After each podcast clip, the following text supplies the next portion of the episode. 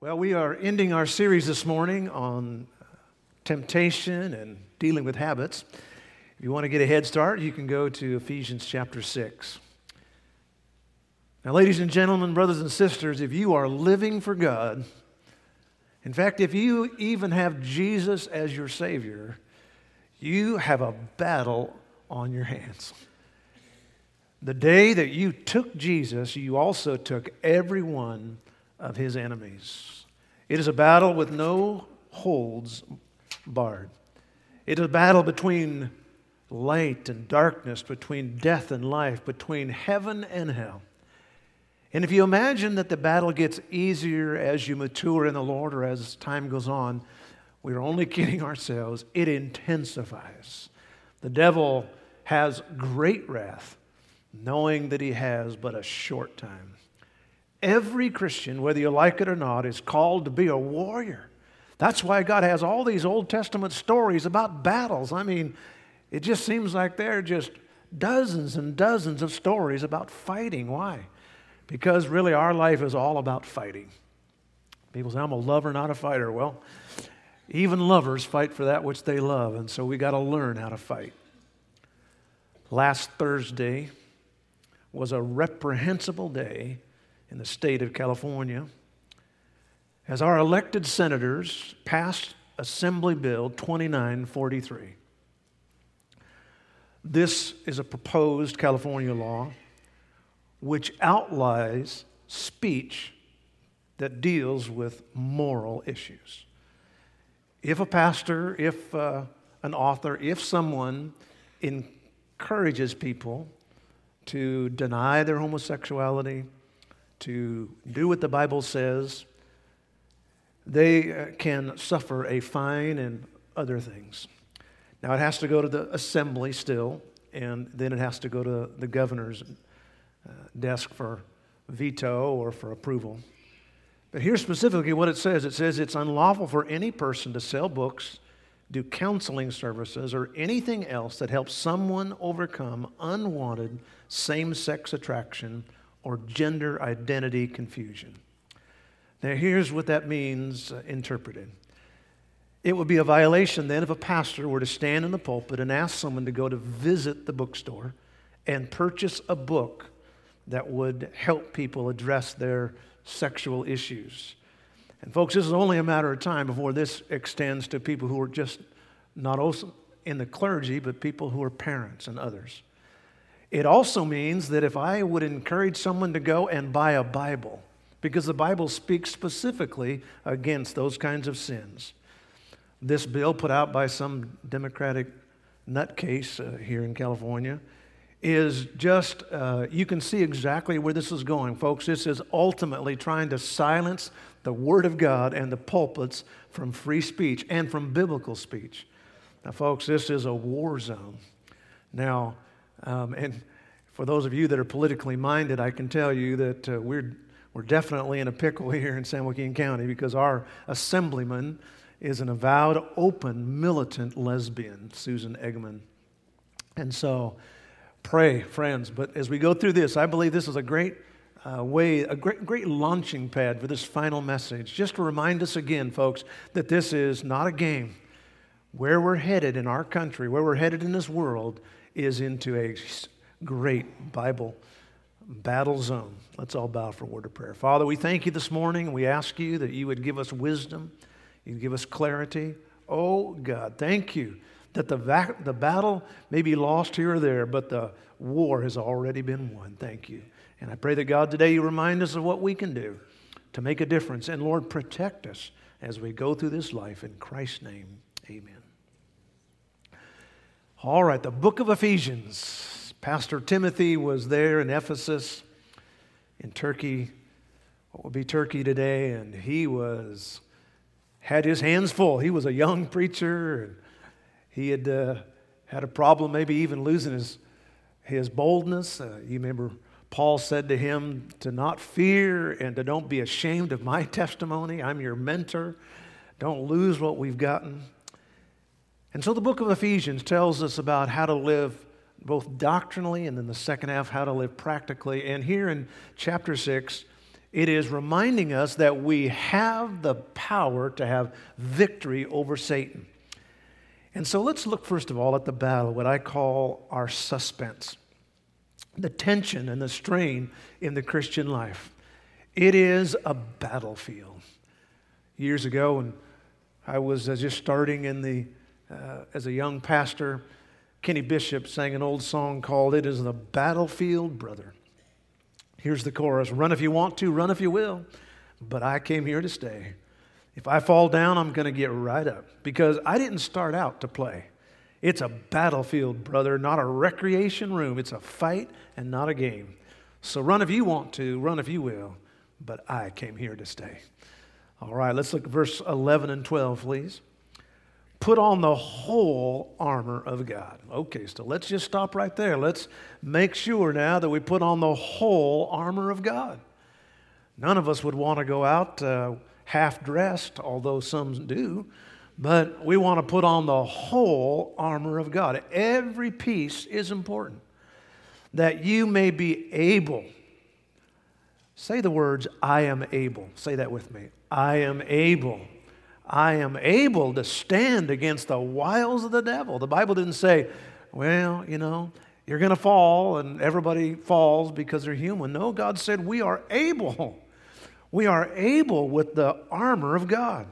Verse 12, we wrestle not against flesh and blood, but against principalities. And I want you to notice we are not fighting a solitary force, against principalities, against powers, against the rulers of darkness of this world, against spiritual wickedness in high places. Folks, this is a huge group of wicked, evil power that is against. It is Satan's army. It's those people sometimes who have been saved out of Satanism and who perhaps have been privy to the upper echelon of satanic leadership can tell us, and I've heard some of their testimonies saying, I wouldn't even tell you, I couldn't even begin to tell you, the rankings and the order and the things that are going on. And a lot of times we just get up every morning and head off to work or have our little playtime, and we don't even think about the fact that it is a war, and it is a strategic warfare, and they have all these different groups. Notice, first of all, that Satan is subtle. Verse 11, stand against the wiles of the devil. When it comes to temptation, none of us are going to ever outmaneuver or slick the devil. You can't slick Mr. Slimy. You can't do it. People think they're going to take a pill and fight the devil, or they're going to, just do this or that. No, you've got to fight him with the weapons that God gave. I once heard a leader of a boys' home say, Christian boys' home say, you know what?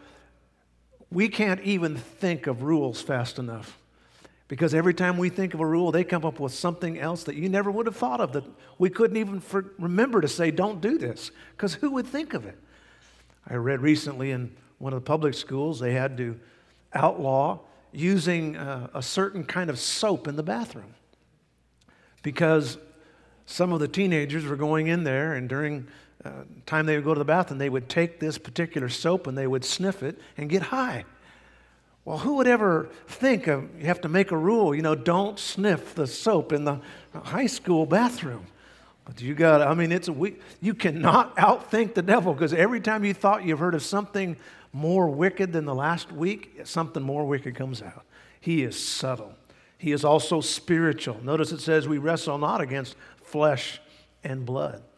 Have you ever thought of the fact that the devil is actually spiritual? He is. We live in a day where we must learn that everything spiritual is not righteous. All the time I hear people say, I'm not into corporate church. A man told me that this week. I'm not into corporate church, but I am spiritual. I always say, that sounds kind of spooky to me. And it seems like they always say it like they're in Twilight Zone. I am spiritual.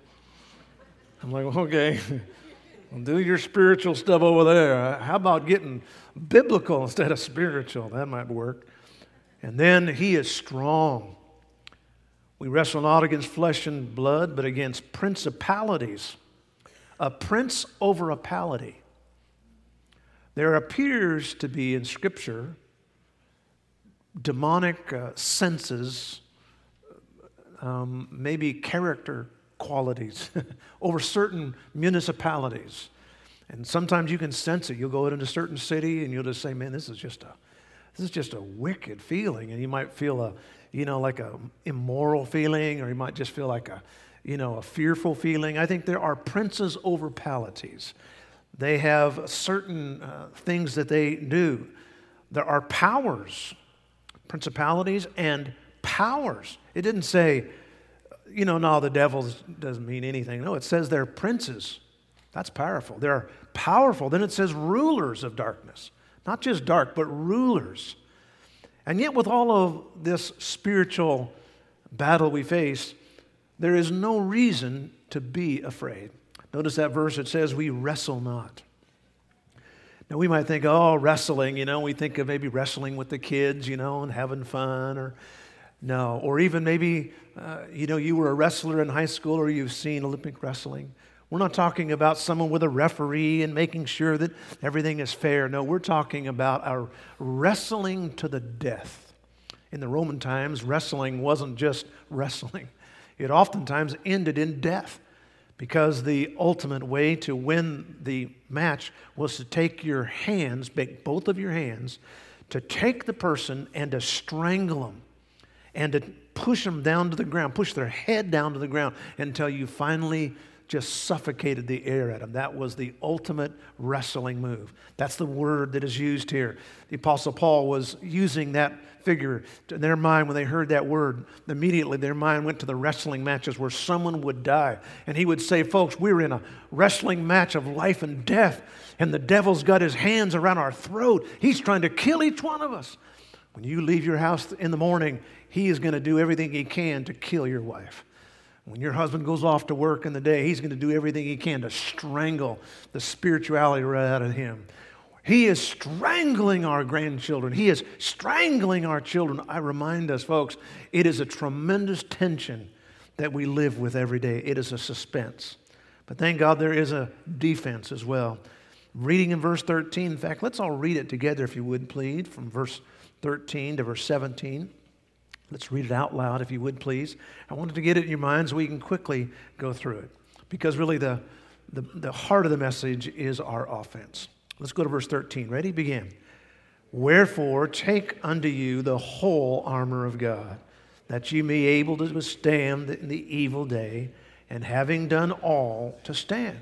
Stand therefore, having your loins girt about with truth, and having on the breastplate of righteousness, and your feet shod with the preparation of the gospel of peace. Above all, taking the shield of faith, wherewith ye shall be able to quench all the fiery darts of the wicked, and take the helmet of salvation and the sword of the Spirit, which is the word of God. First of all, notice our defense is the belt of truth.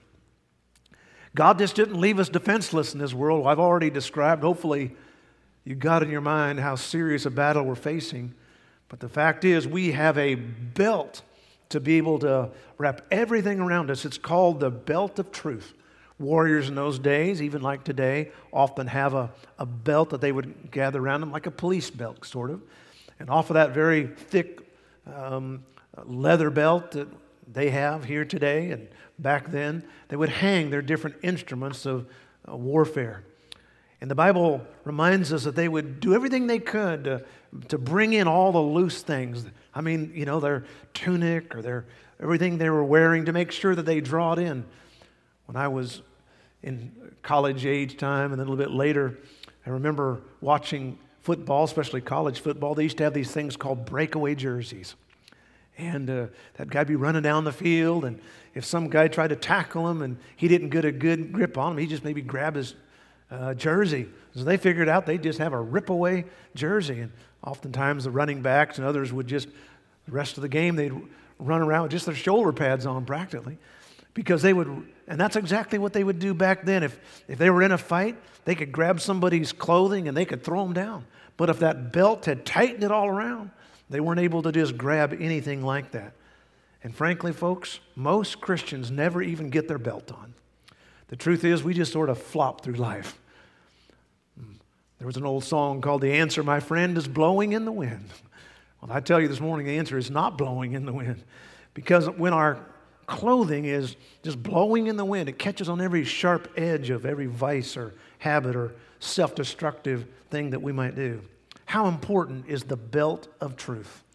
The thing that keeps us going every day is not how I feel, but it is what we know.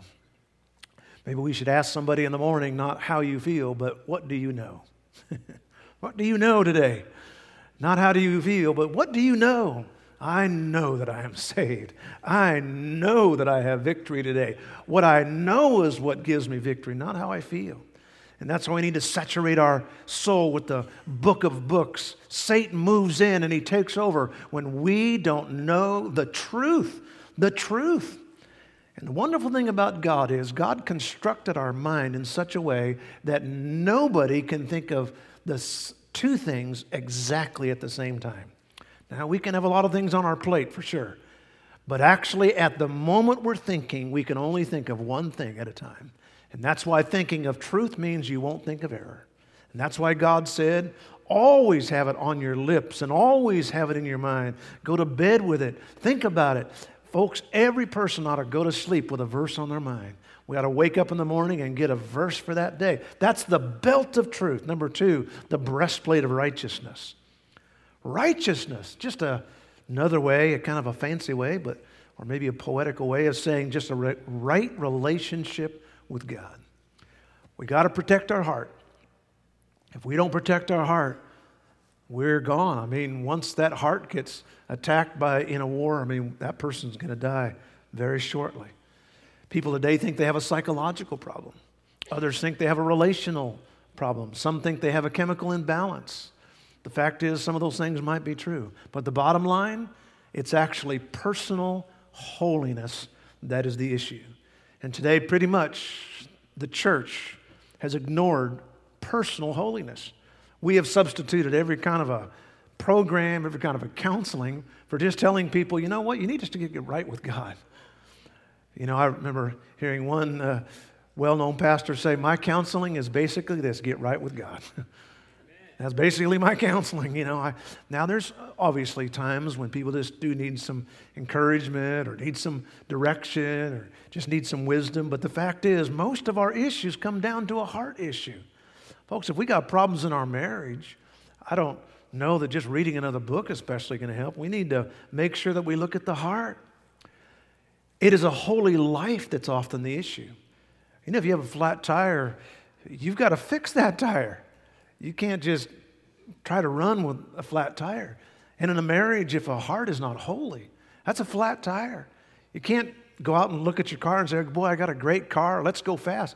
You got to fix the flat tire. And in our heart, that flat tire is when we don't have a heart that's right with God. That's why every day I need to make sure that I have no unrepented sin in my life. I can't live with sin that's just a double mind.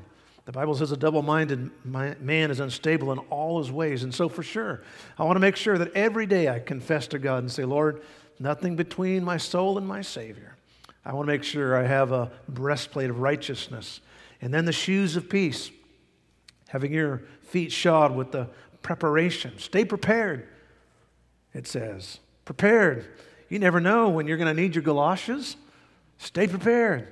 You never know where you're going to find a good sale, huh? Right, ladies? Make sure you got your walking shoes and you're out in your car there because we got to go. What kind of shoes? Peace. Peace with God. Are you saved? Do you have peace with God? Peace of God. Not only the peace with God, but peace of God. That's making sure that you have God's peace. And that's a good place to be in. Sometimes people say, I'm in a good place right now. I talked with a guy a couple weeks ago. I hadn't seen him for a few months. And last time I saw him, he was pretty rough shape. And he seemed to have a bright spirit. And I talked to him for a few minutes, and he offered. I didn't even ask. He just said, you know, Pastor, he said, I'm such a good place right now. He said, I just feel so peaceful. He said, nothing really has changed. He said, I just feel better. I said, man, I'm so glad to hear that. And, you know, that is a great thing that maybe circumstances haven't changed, but I've changed. I have the peace of God. Having peace with God, knowing that I'm born again, but having the peace of God, just being in a good place. Gospel shoes can walk through anything. When I feel at peace, and like this fellow said, he said, I just am in a good place. Nothing's changed, but I just feel better. Gospel shoes, the shoes of peace, knowing I'm saved and having the peace of God, resting in the Lord, that's what I need. And the shield of faith. The shield of faith. Now, there were different kinds of shields used in that day. And actually, several places in Scripture, it used the different words, the different Greek words. Now, the first type that most often was used was a small disc shaped like a big old giant Frisbee or something. If it was a right-handed man, and typically they would wear it on their left arm. It oftentimes had two straps inside of it. They'd slip their arm inside. It was, maybe 2 to 3 feet, and they would hold it in this hand, and they would take their sword in this hand. This was when they would do a battle, hand-to-hand combat. That's not the Greek word used in this phrase. The Greek word used in this phrase is actually a word for a shield that is a large shield you step behind, maybe 2.5 feet wide, 4.5, 5 feet long, and it was often made of board or pounded out metal. It was covered oftentimes with leather. The leather was saturated with an oil or even water. It was very heavy, but they used it especially because when they came close to the fort or came close to where the enemies would be, where they were shooting their arrows, oftentimes fiery arrows, and that's why the Bible here talks about quenching the fiery darts of the devil. These arrows would come and they would put it above their head. Another interesting thing about these shields were they were used as a wall.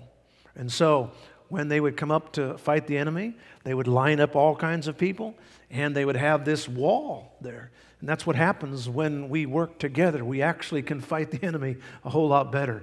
They would have put it above their heads. They would put it in front of them. But whatever the case is, they would make sure that they covered everything in their life. They shielded everything in their life with this belief that God is God. That's God says, you need to undergird, you need to cover, like with a big giant shield. Put a shield over you, put it in front of you. The thing that shields you from everything is a basic faith in God. Just rest in the Lord. Just rest that everything's going to work out. Just have faith in God. You know, that's a great thing that happens in serving the Lord. When you just wake up one day and say, you know, I can do this. It's that believing attitude. That believing attitude is a thing that just helps us so greatly. When the great missionary John Payton was translating Scripture, we had the privilege of being in the New Hebrides, which is now called Vanuatu. John Payton was a missionary there in the 1800s, and he translated the Scriptures into the New Testament, or the New Testament into their language. They didn't have a written language, and so it's very hard to be able to give them a language when they didn't have certain words that would match biblical concepts. One of the things that he had a struggle with was the word believe. There was no word in their language which could describe the word believe or faith. One day, one of the Pacific Islanders walked into the hut where John Payton was. He sat down on the chair, and he said the words in their language. He said, oh, it feels good to take the weight off of my feet. And missionary Payton said, that's it. That's the word for faith, is just resting in the truth of God's word. He said it. I believe it. That settles it. It is resting in the Lord. And that's exactly what it is. He used that word, translated it into their language, and used that belief of resting in the Lord to convert thousands to Christ. It is resting in the Lord. It's going to be all right. The shield for me is just this undergirding faith, everything is going to work out. I believe God. And then the helmet of salvation. Being saved is one thing. Knowing I'm saved is quite another. No one ever lived a vibrant Christian life without knowing they're saved. Knowing it. That's the helmet I put on. God's already talked about making sure we have the breastplate of righteousness. I've got to be right with God. I've got to be saved. I've got to have the peace of God. But then knowing it is a whole nother thing. Do we have the full assurance? If we don't have the full assurance, we are no match for Satan. And when we lose hope, all hope is lost. Now notice this morning, not only our suspense and not only our defense, but now finally, and this is really the heart of the message, is our offense. Growing up, being in church, I would hear about the weapon that we have, the sword of the Spirit. And it's a tremendous weapon. But as you'll see in a few moments, I believe there is an additional weapon. Now, God wants us to be on the offensive. And I think most of us qualify for being offensive, for sure. But God wants us to be a soldier. You'll notice in this list, there's never anything for the back of a Christian. We are supposed to be storming Satan. We're not supposed to be hiding behind a rock someplace like Gideon. We're supposed to be out there in the battle. And so God said, you need a shield if you're going to storm the gates. And that's what the Bible said about the church, that the gates of hell will not prevail against the church. The church is attacking hell. And every time we win somebody, we're pulling them right out of that gates of hell. We're pulling them out. And that's what the Bible says here, that we are to go forward. And we must attack. It's been said often that the best defense is a good offense, and absolutely true. First of all, we see the sword of the Spirit. Verse 17, the sword of the Spirit. Now again, I think a little study in the words of swords are interesting. There are two words used in the New Testament for swords. Now, the first term is that of a broadsword. A broadsword was often a sword that they would use with two hands. It had edges on both sides, and it was very long. It was oftentimes used, and most used, to simply come down on the skull of an opponent. They could do it from a horse, they could do it from a chariot, they could do it in a fighting, but if they could get it positioned in such a way, it was a devastating one-time blow, but it was big. It was the big old sword. And in my thinking, that's preaching right there. It is taking the Word of God and it is just slamming it. It is just both hands just whack, whack, just pow, they're gone. Then God gives a second term for sword, and that's the word used here. It's actually a word for a dagger or a longer dagger, maybe even up to 12 or 18 inches. And so this was the sword that they used with their small shield, and they would then go after somebody. This is what you do when you're trying to cut someone's gizzard out. When you're going after a vital spot, this is when you're slicing and dicing. And it's interesting what it says here. It says, the sword of the Spirit, which is the Word of God. The sword of the Spirit. Now, if you were in a charismatic church, they might tell you how to pray in the Spirit. And they would remind us that we should somehow speak in tongues or something. That's not what this is meaning here at all. It is meaning praying with the mind and the will of the Holy Spirit. Well, how do we know what is in the mind of the Holy Spirit? The Word of God.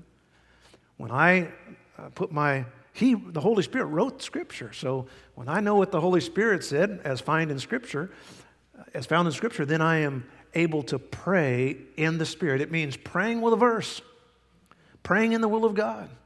The Bible says often, if you pray in the will of God, you'll have what you ask of God. And it says here, which is the Word of God. Now, there are two words for word in the New Testament, logos and rhema. This is not the word logos, which is the whole of Scripture, all of Scripture, the logos. John chapter 1 talks about that, meaning that all that God gave us is found, exampled in Jesus Christ. He is the Word of God. He is the full speaking of God. He is the fullness of the Godhead, and that's the word logos. But the word here is the Greek word rhema.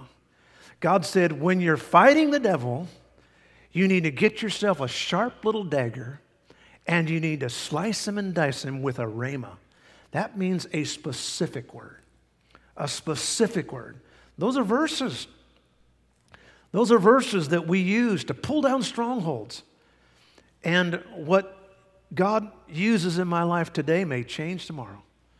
I need a new rhema tomorrow. I need fresh bread so that I can slice and dice the devil. I need a special fresh dagger to be able to stab the devil.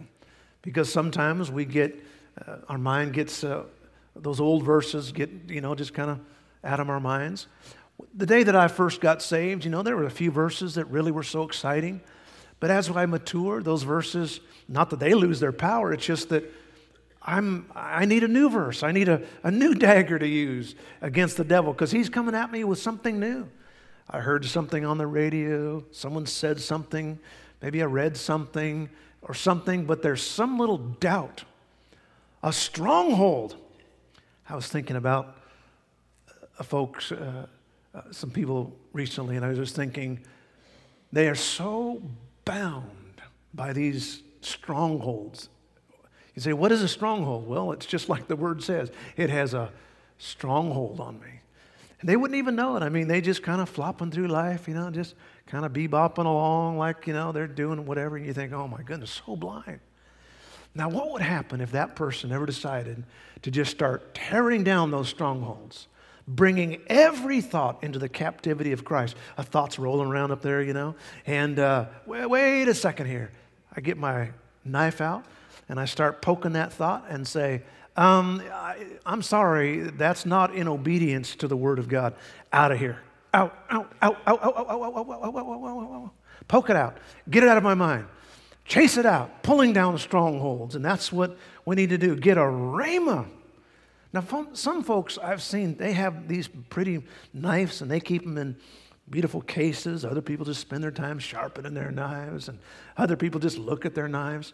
Folks, the knives are to be used, not just shined up. And some folks, they're just thinking about the Bible all the time. Folks, use the Bible.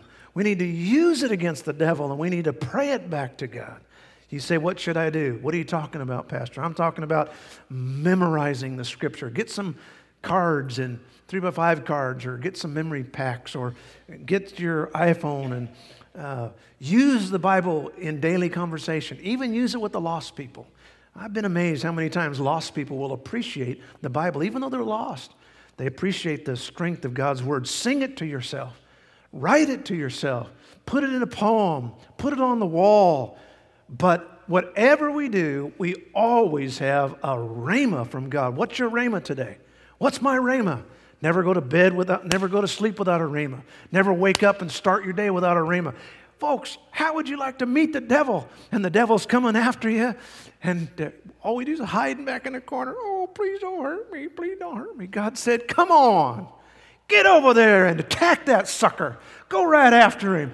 Get yourself a sharp sword and stick him in the gizzard with him. Run him out of here. Folks, we are to go after the devil. We're not supposed to be cowering, letting the devil come after us. Attack that sucker. Just go after him and cut him in pieces and go after him. Folks, we need to have this sword of the Spirit. Now, all my life as a Christian, I heard about the armor of God. I heard about the only offensive weapon we had was the Word of God. And then one day, someone mentioned this Scripture in this light, and it was like an entire new world opened up. I said, wow, that's incredible. There is a second weapon God gave us. There is the sword of the Spirit, but there is a second weapon, and that is prayer in the Spirit. The warfare is prayer. That is where the warfare is. And prayer is a warfare that Satan cannot stand against. Praying in the Spirit. Now look at verse 18, please. Praying. That's in the durative sense. Praying. It didn't say pray and go on with your day. It said praying, singing. Praying, asking, begging, pleading, praying, always with all prayer, all types of prayer. Put the word types there if you're writing something. Praying all the time with all types of prayer. And he gives a suggestion, supplication with his begging, in the Spirit. Make sure that you're in accordance with the Word of God, watching with all perseverance. Don't stop. All perseverance. Never stop. Just keep praying. And supplication for all saints. We need to pray for all saints. And then he specifically says, folks, pray for me, that utterance may be given to me, that I may open my mouth boldly to make known the mystery of the gospel. What does that mean? I believe it means at least several things. Number one, I believe it means that we ought to yield our members as weapons for God. Romans 6:13, neither yield your members as instruments of unrighteousness, but as instruments of righteousness.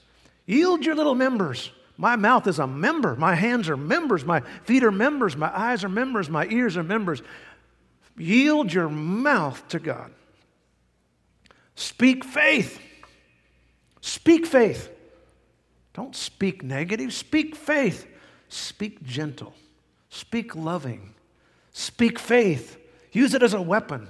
Don't tear the world down with your mouth one plank at a time, folks, like a sharp sword just ripping people. Folks, we ought to speak faith to people. Use it as a weapon. Number two, turn your drives into power. James 5:17, Elias or Elijah was a man subject to like passions. People say, oh, I don't know about that pastor. He sure seems like he's a real fleshly man. Well, there's a good point for that. Elijah was a passionate man. Passionate people do passionate things. And he prayed earnestly that it wouldn't rain. What did he do? He used his passion for God.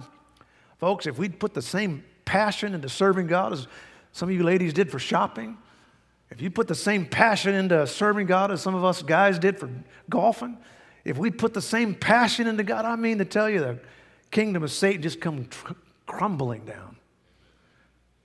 We ought to be serious about our faith. Now, on a more serious note, when the vices that are so terrible begin to come like a dark cloud, maybe that just insatiable lust, maybe that anger, maybe that fear, maybe that feeling of just being so shamed, that stinking menace right now, I just want to cuss the devil out. Those things that just start coming into our spirit, those passions, the Bible said at that very moment, use your members to drive that out of there. Just get them out of there. Get out of here. Use the same passion you used for that desire. Turn it around and use it for God. How do you do that? You take the offensive when tempted. You take the offensive when tempted. Romans 12:21, be not overcome of evil, but overcome evil with good. That's the Greek word Nike. Nike that evil. Victory. Overcome it. You'd say, how do you do that? You use Scripture truths. You go the extra mile. When your enemy compels you to go a mile, don't get mad and beat the fire out of him. Says, go the second mile, okay? In fact, let me do even more. When you're mistreated, go the second mile. Take a preemptive strike at the devil. Reset the agenda. Hey, the more you tempt me, the more I read my Bible. Go ahead, tempt me. Because the more you tempt me, I'm going to reset the agenda. I'm going to start praying. I'm going to start reading my Bible. That's overcoming evil with good. I like what the old Nazarene evangelist once said. He said he saw his life as a war. He said, all my life has been a fight. And I've been fighting the devil all my life. And he said, I continue to fight him. I'm going to bite him. And when I can't fight and when I can't bite him anymore, I'm going to gum him till I die. And that's exactly what I'm going to do. You just say, you know what, it is a lifelong battle, and we're just going to keep on going. And then finally, we need to assign temptations to prayer targets. This actually is one of the most powerful weapons you'll ever use. It is little thought of and often not said, but it is one of the most amazing, incredible tools in our pouch. Assign a temptation to a prayer target. Connect it. If you want to use the term, put a prayer hook on that temptation. Here's how it works. We all have a besetting sin. It might be stealing something from a store. It might be greed. It might be bitterness. It might be fear, whatever. But all of us have besetting sins. So here's what you do. You assign a prayer target to it. And as we'll see in a little bit, you can pray for unbelievers. 1 Timothy chapter 2 says, pray for all men. You'd say, well, what should we pray for about this Senate bill? What should we pray for our assemblyman? Assembly person. Assembly thing. Here's what we should pray for. The Bible says in 1 Timothy chapter 2, pray that all men would be saved and that they would come to a knowledge of the truth. Amen. Now, I can pray for that. Oh, God, bring them to a knowledge of the truth. What does it do? I don't know what it does, but God says, open your mouth boldly, verse 19. We can also pray for spiritual leaders. So here's how it works. Okay, let's say that I've got a real temptation with bitterness. So here's what I'm going to put a hook on that bitterness. The minute bitterness enters my soul, I'm going to start praying for some pastor. That's what Paul said. He said, use all prayer. He said, when you're tempted, here's what you do. Pray for me. He said, every time you're tempted, pray for me. Now, in some of those cases, he's probably going to get a lot of prayer from those people. In some cases, maybe not so much, but he said, pray for me. He wasn't ashamed to ask for it. Verse 19. I know each pastor, I know each person that serves God will tell you, pray for me. People say, what should I pray for? I say, pray for my marriage. Oh, you having trouble? No, I just want to pray my marriage prayed for. Pray for my health. Oh, you having trouble? No, I just want my prayer to be, I want to be prayed for. You say, you having spiritual problems? Well, I just need prayer. Prayer for boldness. And so I'm going to attach that to something. You'd say, well, how do you pray for people? Here's how Jesus prayed for people. The greatest example of how to pray for people is John chapter 17. Jesus prayed. First of all, he prayed for protection. John 17, verse 9. I pray for them. I pray for them. Just praying for protection. Second of all, he prayed that God would keep them from evil. Verse 15, I pray that thou shouldest keep them from evil. Verse 20, he said, I pray for them which shall believe on me. I pray for their salvation. And we all need to pray for the salvation. We need to pray for the genuine conversion of our children and the genuine conversion of our grandchildren. Not a church conversion. Not just slipping into things as they be, but that they would be genuinely converted. Oh God, I pray that you would save them. And you'll know whether they get saved because they have a hatred for sin, a love for church, and a love for their Bible. And number 4, Jesus prayed that they might have a vibrant faith. Father, I will that they may behold my glory. Let them behold the glory of God. Make God real to them. Oh, God, give them, just spread your glory into their life. We can overcome the devil. We can win. We are able, he said. I am able to withstand. But you've got to make sure you get up there, you get your belt of truth. I make sure I get the truth. I believe God's word. It's settled in my spirit. I gird everything with God's word. I have a personal holiness, a breastplate of righteousness. I take the gospel shoes. I've been saved. I have not only peace with God, I have the peace of God. I need to make sure that I have the helmet of salvation on. I know I'm saved. I have the assurance of my salvation. And then I am using the sword of the Spirit. I believe the Bible, who the Holy Spirit wrote, and I am going to use it. I'm going to use it like with a rhema. I'm going to get a rhema every day. I'm going to get a rhema from God. I'm going to read the Bible until I got a promise. And then when I got a promise, I'm going to walk into that day. I'm going to share it. I'm going to share it with my friends. I'm going to share it with people who don't know the Lord. I'm just going to use the Bible. I'm going to sing it to myself. Resist Satan, he will flee. Sing it to myself under my breath. I'm going to put it someplace where I can see it. It's going to pop up on my phone 5 times a day. I'm going to share it with somebody. What am I going to do? I'm going to use a rhema. I'm going to bathe myself in the things of God. And then what am I going to do? I'm going to use all prayer. All prayer. Not just prayer, all prayer. Every kind of prayer I can. I'm going to use intercessory prayer. I'm going to use begging prayer. I'm going to use crying out to God prayer. I'm going to use praise prayer. I'm going to use all prayer.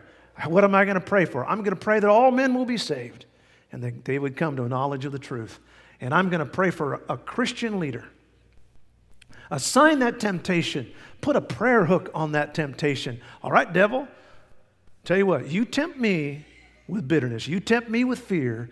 You tempt me with immorality. You tempt me with greed. And I promise you, here's what I'm going to do. You could even have a different prayer hook for different things. Go ahead.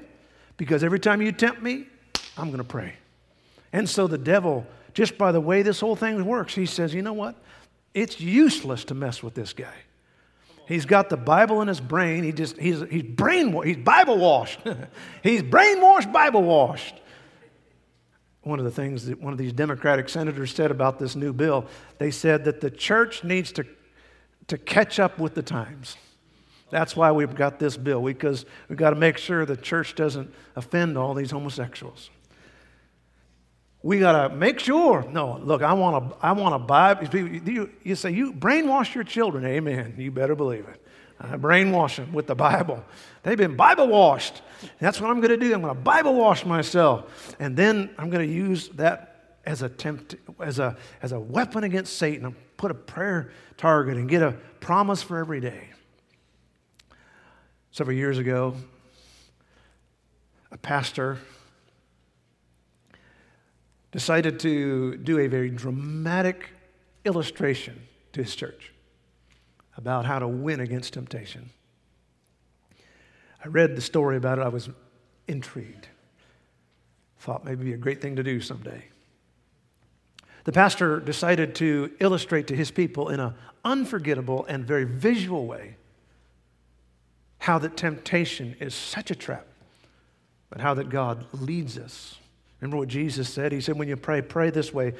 Pray, oh God, lead me not into temptation, or lead me through the temptation.